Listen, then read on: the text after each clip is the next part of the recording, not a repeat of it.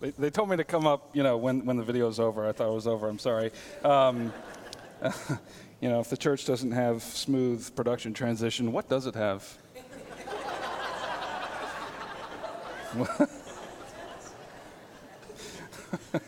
hi, I'm Steve. Um, hi, hi. Um, today, uh, we're going to be reading from the book of Romans, Paul's letter to the Romans in chapter 6. Paul's letter to the Romans, chapter 6. We're going to begin in verse 12. Paul says, Let not sin, therefore, reign in your mortal body to make you obey its passions. Do not present your members to sin as instruments for unrighteousness, but present yourselves to God as those who have been brought from death to life and your members to God as instruments for righteousness. For sin will have no dominion over you, since you are not under the law, but under grace. This is the word of the Lord. Well, uh, if you've been with us over this last year, you know that what we've been doing is reading through the Bible together as a congregation, the entire Bible.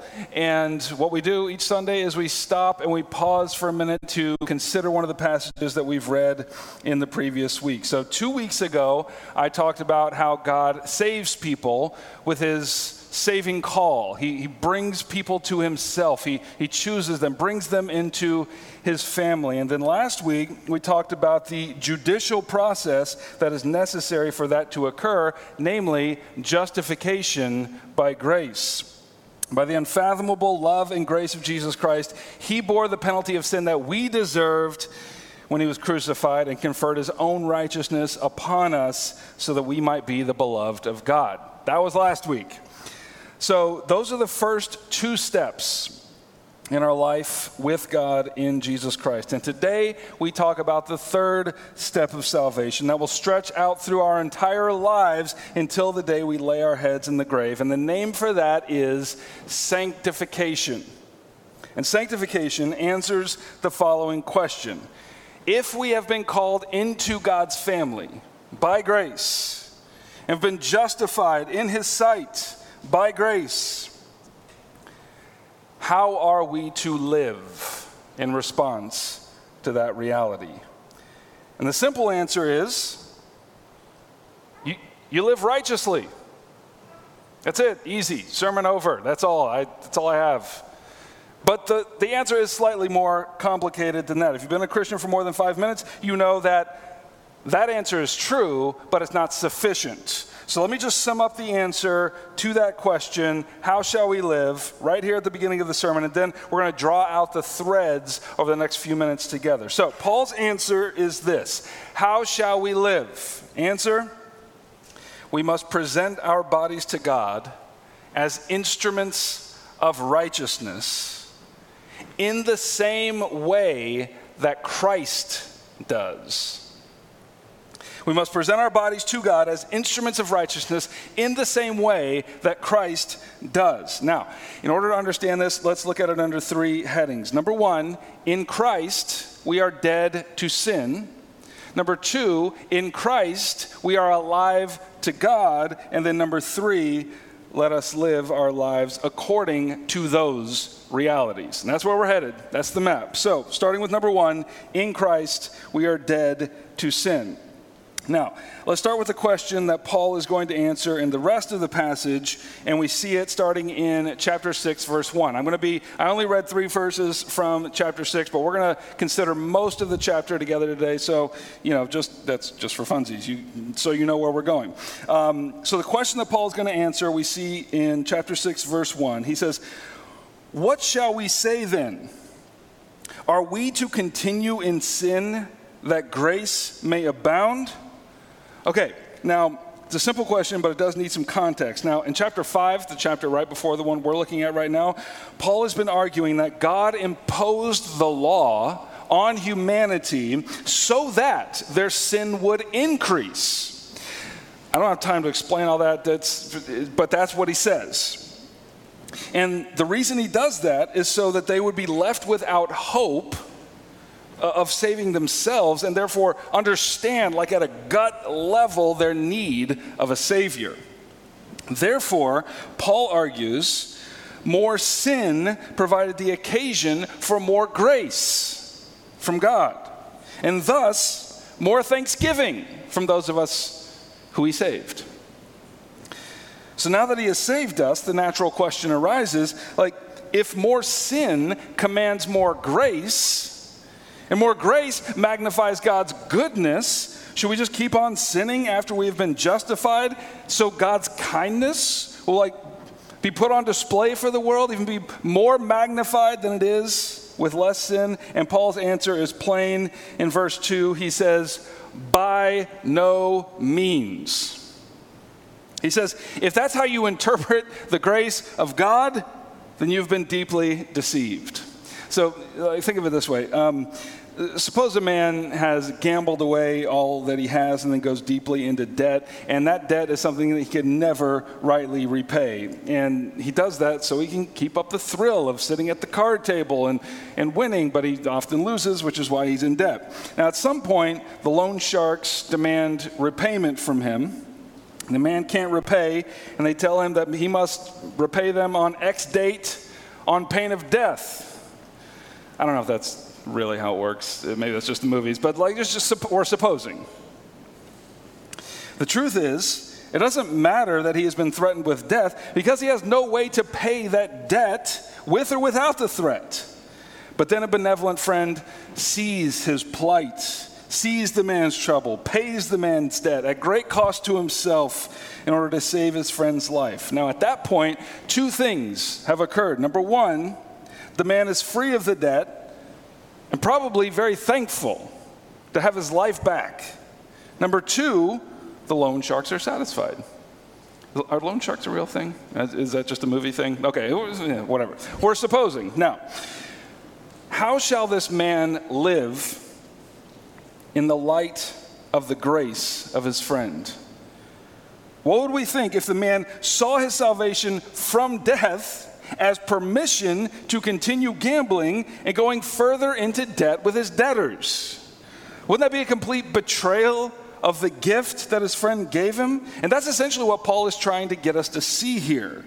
We who have been called by God and justified by his grace as a free gift have been ushered into a new reality, and therefore we must live in that new reality. And so Paul continues his answer in verse 2. He says, Is, is this how we should live? Keep sinning so that grace will abound? By no means. How can we who died to sin still live in it? Now, let's follow his reasoning. Paul says, We have died to sin. And what does that mean? Well, he says it in various different ways, and it helps us understand it. So let's look at them all. A brief survey of this chapter. He says in verse 3 Do you not know that all of us who have been baptized into Christ were baptized into his death? And then verse 5 We have been united with him in a death like his and then verses 6 and 7 Our old self was crucified with him in order, here's the purpose, that the body of sin might be brought to nothing, so that we would no longer be enslaved to sin. For, why? One who has died has been set free from sin. And then verse 11 So, consequence of all of this, you must consider yourselves dead to sin. Okay. So when we were justified, and specifically in Paul's writing, when we were baptized, Paul explains that this mysterious reality was conferred upon us, namely, that we died that day. But he says, not only did we die, we actually were baptized into Christ's death. By baptism, we died with Christ, we were united with him in his death. Now, why did we die with Christ? Paul's answer so that the body of sin brought to nothing and we will be free of our enslavement to sin. So think of it. Like if you physically die, It's a complete severing of all the ties that you had in this world. Like you're no longer accountable to the things which bound you in life, both the good and the bad. And why? Because we can't be accountable to anyone after that moment. The ties have been broken. And Paul is arguing that here in this life, before Jesus seized us with a great affection and brought us into his family, we were enslaved to sin. It was sin that directed our passions and our desires and told us how to conduct our lives. And we shook on it and agreed and did those very things and complied with those very demands. And surely someone will object and say, well, surely not every action is born out of sin. We're talking about those who are not Christians at this point.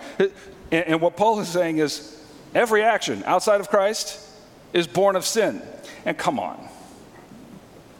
Paul's answer is yes, every action undertaken outside the grace of Christ and his service is rooted in sin.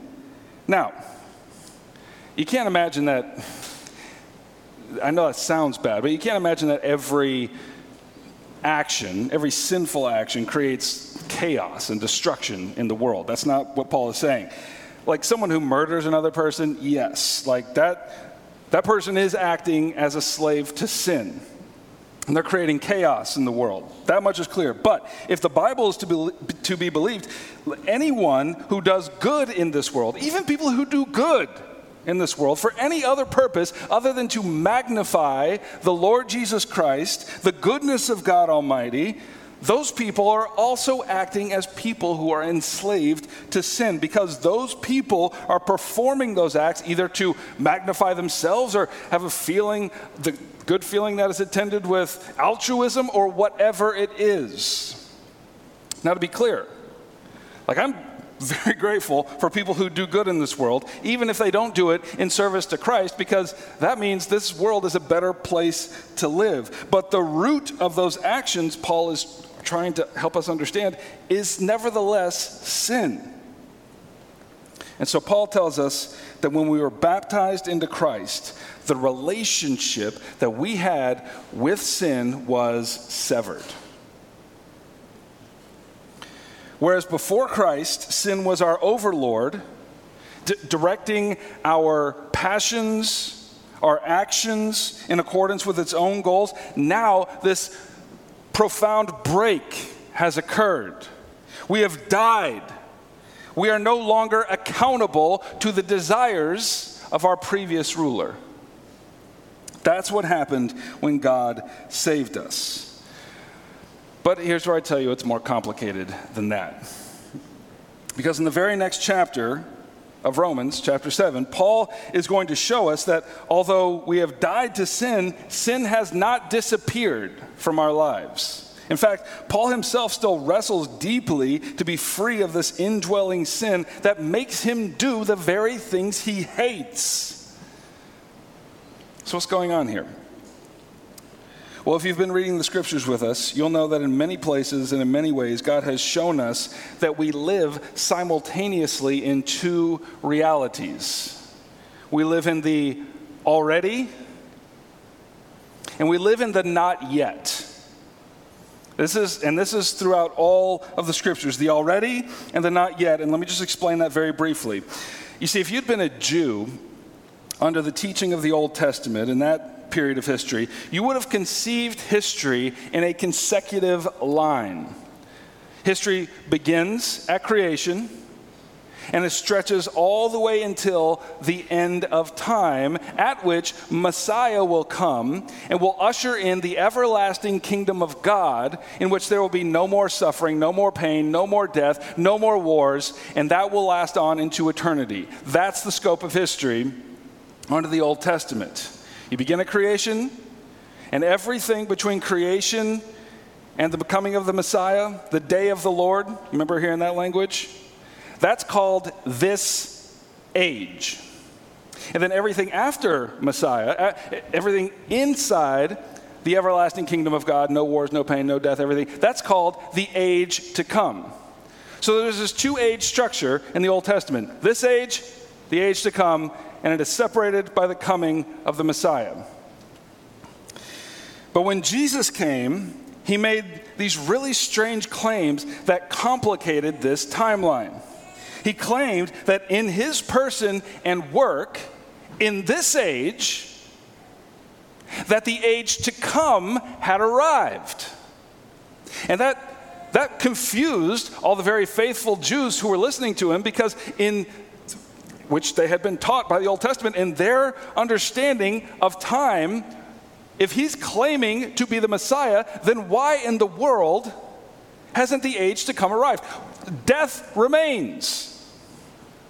Wars remain. The Romans still rule over us. Our enemies still triumph. How is it possible that the age to come is now? Because everything we've been taught is that when the age to come arrives, all shall be well. But what no one understood is that, yes, Jesus never said, in fact, he reaffirmed that the end of this age will come. That, that still stands. That, that time will end. That history will cease when the Messiah comes in power and glory to establish his kingdom on the earth, and he will overturn all of his enemies, and he will make everything right that has been made wrong, and death will cease. All of that will happen at the end of history. He will come in power and glory. But what no one understood is that Christ came in the middle of history, and no one expected Christ to come in the middle of history, not in great power, but in great weakness. And he said, I tell you a mystery. In my person and in my work, the age to come has arrived. Not in its fullness, which will come, but in part. It's a taste of the age to come. So that's a paradox that we have to deal with. Has the age to come arrived? Yes. Has the age to come arrived? Well, not yet. And so this has deep implications for our present relationship to sin. Coming back to Paul's argument in Romans chapter 6. Paul says that in Christ we have died and are therefore no longer responsible for carrying out the dictates and desires of sin.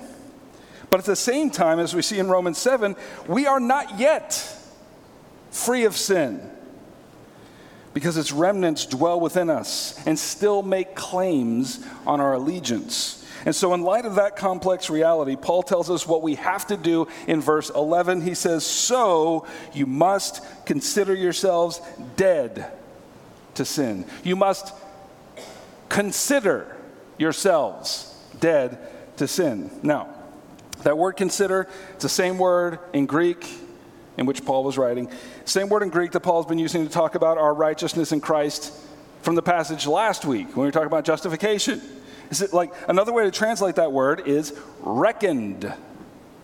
In Christ, we were reckoned righteous in God's sight through justification. You remember this?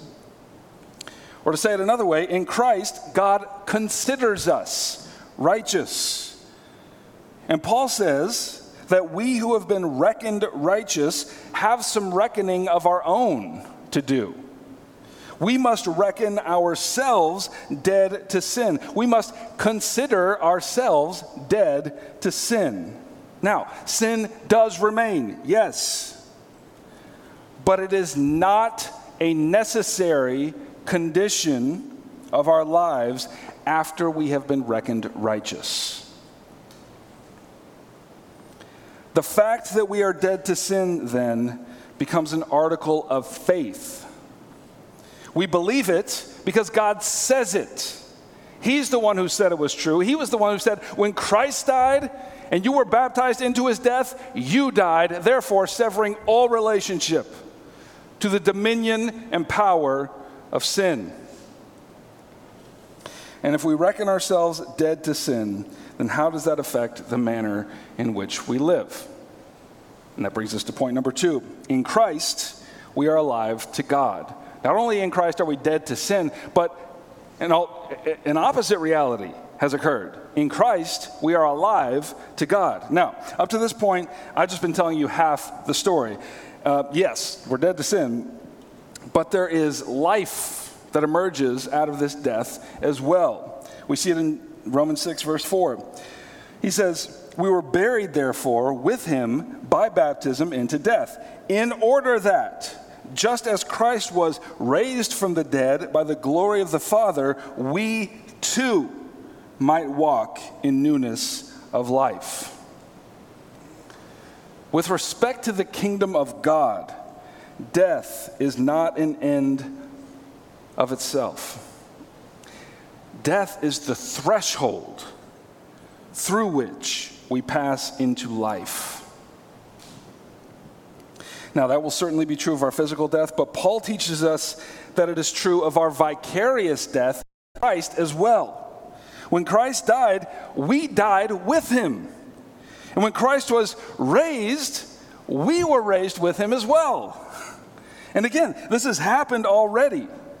But at the same time, it has not yet happened in all of its fullness. And so Christ's resurrection has broken into this age, broken into the lives of those who are justified by grace. And this reality has changed the purpose and the trajectory of our lives in this age. And the purpose is this Paul says, in order that we too might walk in newness of life. Now, do you see Paul's argument here? In Christ, we died to sin so that it no longer has dominion over us. But in Christ, we have also been resurrected so that we might live unto God. And Paul reiterates this reality, just like its opposite, in many ways as well throughout this chapter. So let's just look at it. Starting in verse 5. For if we have been united with him in a death like his, we shall certainly be united with him in a resurrection like his. Skip to verse 8. Now, if we have died with Christ, we believe we will also live with him. We know that Christ, being raised from the dead, will never die again. Death no longer has dominion over him. For the death he died, he died to sin once for all. But the life he lives, he lives to God. So, even with, excuse me, even though the atoning death of Christ was magnificent and worthy of praise, we, we love to talk about the crucifixion of Christ. We love to talk about his atoning death because of all that it accomplished for us. We love to talk about it, and it's magnificent, it's worthy of praise. Death was not the end that God had in mind when he sent his Son to dwell with us. Life was the end. Christ was resurrected unto life and ascended to the right hand of God where he sits to make intercession for his people. into song. Our Lord who died for us was raised triumphant and now sits before the face of God in the seat of heavenly command, organizing his people and interceding on their behalf in order that he might bring the kingdom of God to bear on this world. That is the reality of Christ's life. There is never a moment in which Christ in his new life is not considering the will of the Father. There is never a moment when he is not executing the plan of his Father. And there is never a moment when he is not responsive to the desires of his Father. But then watch what Paul does next verse 11. He says, okay, that's what Christ is doing. That's how Christ lives. That is the character of his new life. So, you also must consider yourselves dead to sin and alive to God in Christ Jesus. I mean, I could barely breathe up here. Like, the air is thin. We're on the heights, people. Are you feeling it? Oh, now, Paul has just explained all of these truths about death to sin and life unto God with respect to Jesus Christ. And says, This description belongs to you as well.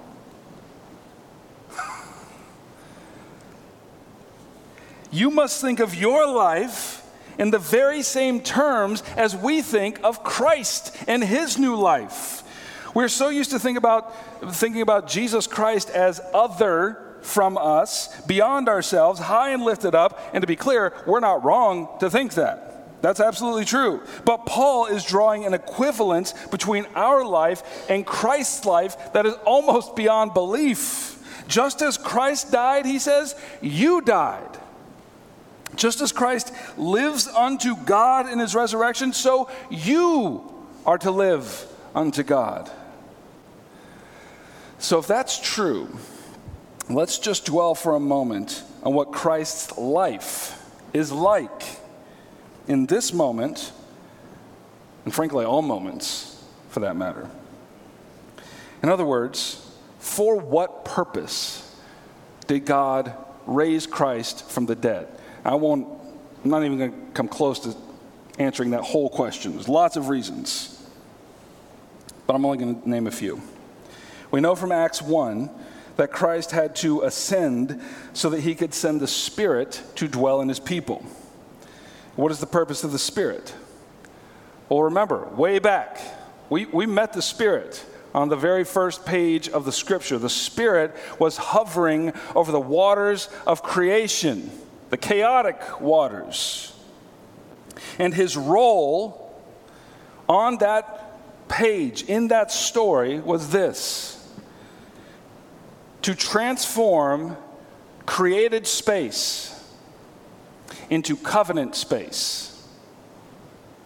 That was the role of the Spirit. And that is precisely what he is doing today. So, from his heavenly throne, Christ sent the Spirit, and through his Spirit, even today, Christ is transforming created space and created people into covenant space and covenant people. Yes?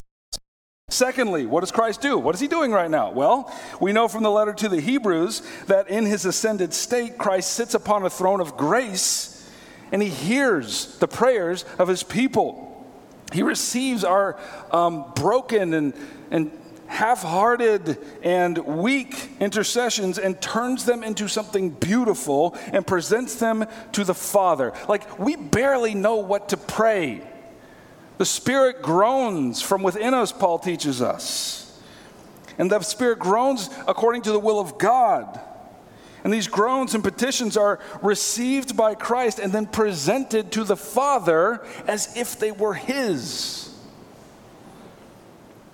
What else is Christ doing right now? Third, we know from Luke's gospel, where he recounts the Last Supper, that Christ is longing for the arrival of the kingdom of God. For this, for the age to come to arrive in its fullness. Remember, he said, as they were sitting eating this meal, actually, oh, I long to eat this with you, to drink this with you in the kingdom of God. Fourthly, what is Christ doing today? We're taught in Ephesians 2 that Christ is at work through the Spirit, building his people into a dwelling place for God. And there's more that I could say, but all of those four things taken together basically is to say this Christ was raised in order that he might attend to his Father's will and execute it on the earth. And that is the totality of his life in this moment and every moment that preceded this moment and every moment that will come after this moment. Paul says to us, you too must consider yourselves alive to God. These are all the ways that Christ is alive to God. You too must consider yourselves alive to God. Now, to be clear, like he's not saying that we take up the mantle that belongs to Christ. Like, we don't send the Spirit to anyone. We don't sit upon Christ's throne in order to hear the prayers of the saints. But the equivalence cannot be denied. The, the, equivalence that Paul is drawing cannot be denied. That we were raised with Christ to newness of life, and in him we attend to the will of God in this age. We're to go out announcing the gospel of the kingdom of God and transforming creative space into covenant space. We are to cultivate that longing for the kingdom of God inside of our hearts. And by the way, the biblical word for that is hope. We're to cultivate that hope. And again, we're not the origin of this work. I'm not saying that. This is the Father's work. This is Christ's work. This is the Spirit's work. But even so, though we are not the origin of this work, Christ has made us instruments of this work.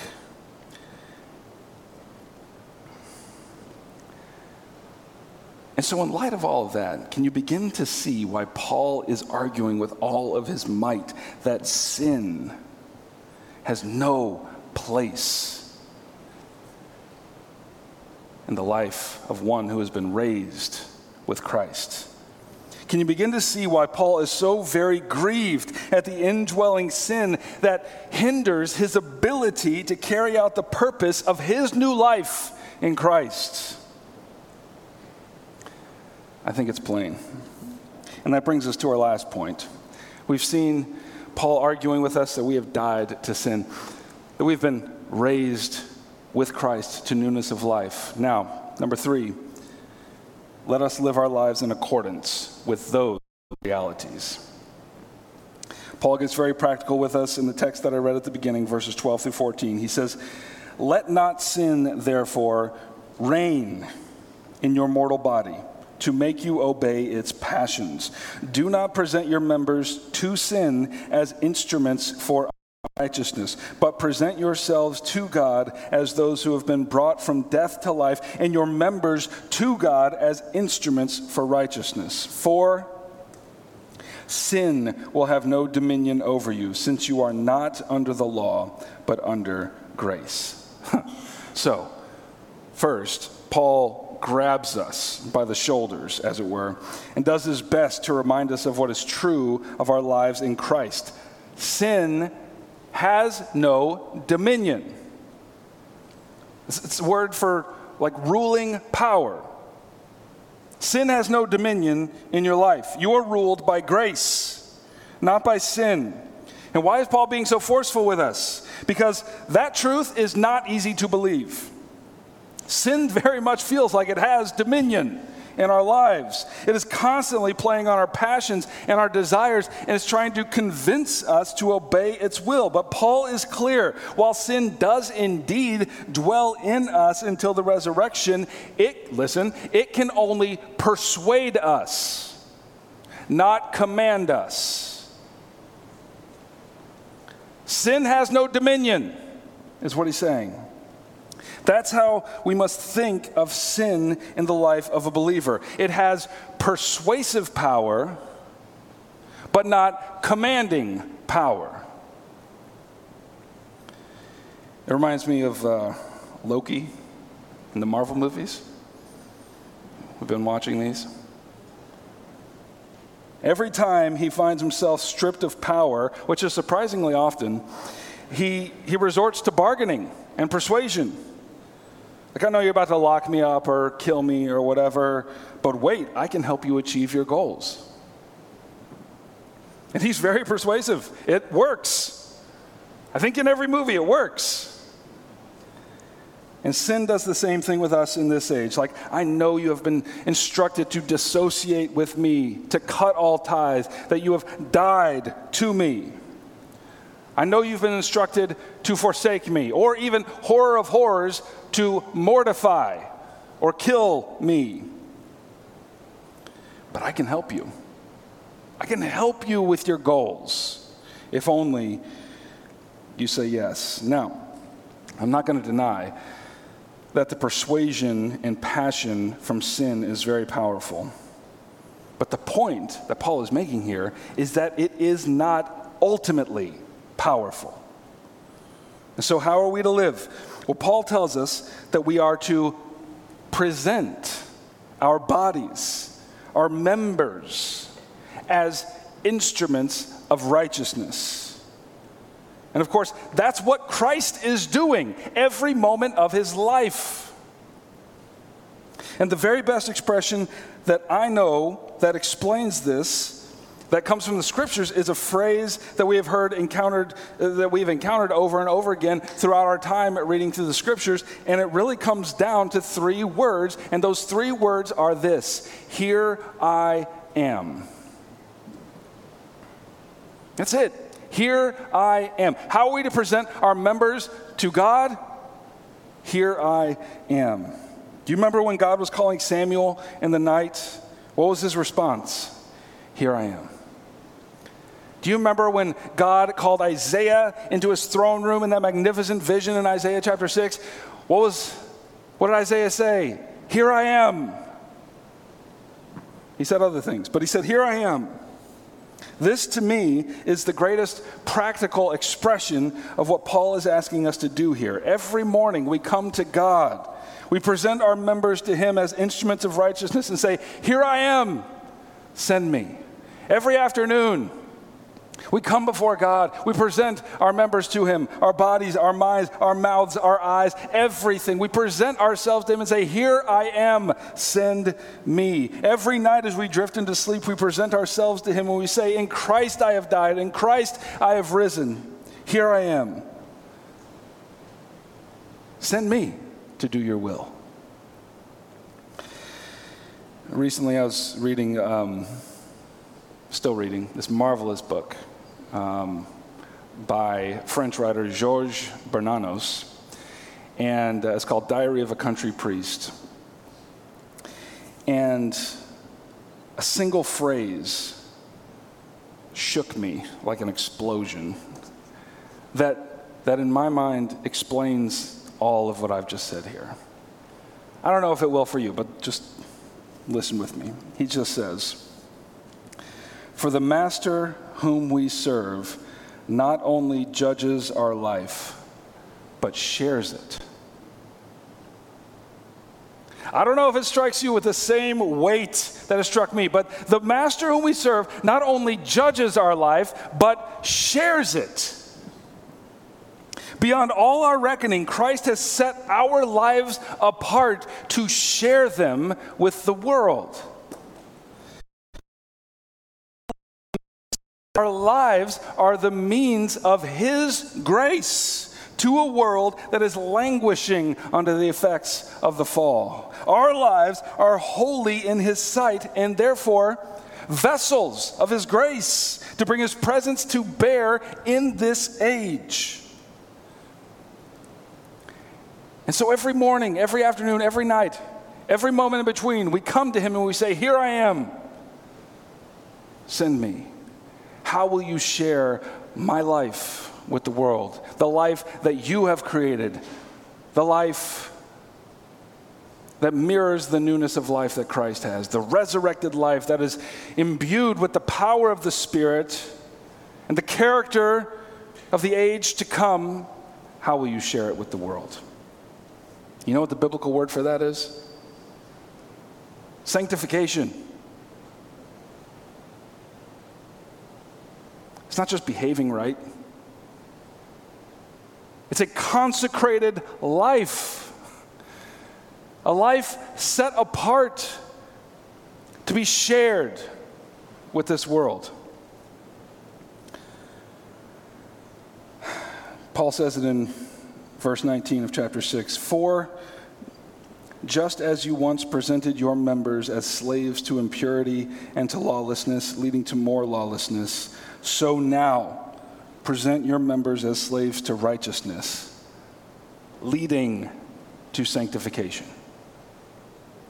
Just as Christ took bread and raised it to heaven and blessed it and broke it and gave it to his disciples, so he takes our lives and he blesses them in his own death and resurrection, breaks them, and shares them with the world as instruments of righteousness. And I don't know about you, but if that's the purpose of our lives, that makes me want to forsake all the persuasive power that sin has over me we know, I mean, we've lived long enough, we know that that is not always so. We often find ourselves at home in sin. We often find that its logic makes more sense to us than the logic of the kingdom of God. And with Paul, we groan, Who will deliver me from this body? And he has an answer in chapter 8, verse 1. There is therefore now no condemnation for those who are in Christ Jesus. Yes, we will often fail. We will often fall into sin in this age, and it will grieve us deeply. But Christ has destroyed all condemnation for those failures. So, what else can we do with these lives of ours? These fleeting, momentary lives, except come before the face of God each day and say, Here I am. Send me. You have purposes. You must send me. Share my life according to your purposes in this world. And now, as we come to this table, which is a table of sanctification, we come to eat and drink because Christ has set us apart and made us holy. It's here each week that Christ not only takes bread, blesses it, breaks it, and gives it to us, but is at this table that as we share this meal with, with Christ, He takes our lives and blesses them, and breaks them, and gives them to the world. So as you come to this meal, present your members to God as instruments of righteousness. Say to Him, Here I am, share me with the world. Share the life you have given me with the world. And you know what? It's a prayer he will always answer because that is his will. So let us pray.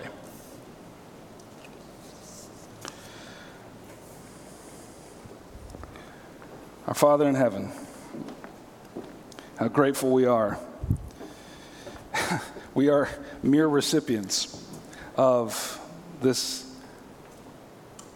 unfathomable grace you have seen fit to ride us into this unfolding drama of redemption when we did nothing to earn it, we did nothing to deserve it, and yet you have given us everything at great cost to yourself. And so we are here, and all we do is say thank you. So, would you grant us the grace to see where this world needs us, where you intend to share us? With this world. And will you give us the grace to be instruments of righteousness in a world that so desperately needs the grace of God? And we love you and pray this in Jesus' name. And all God's people said, Brothers and sisters, if you belong to Christ, this meal is for you. Come and welcome to Jesus Christ.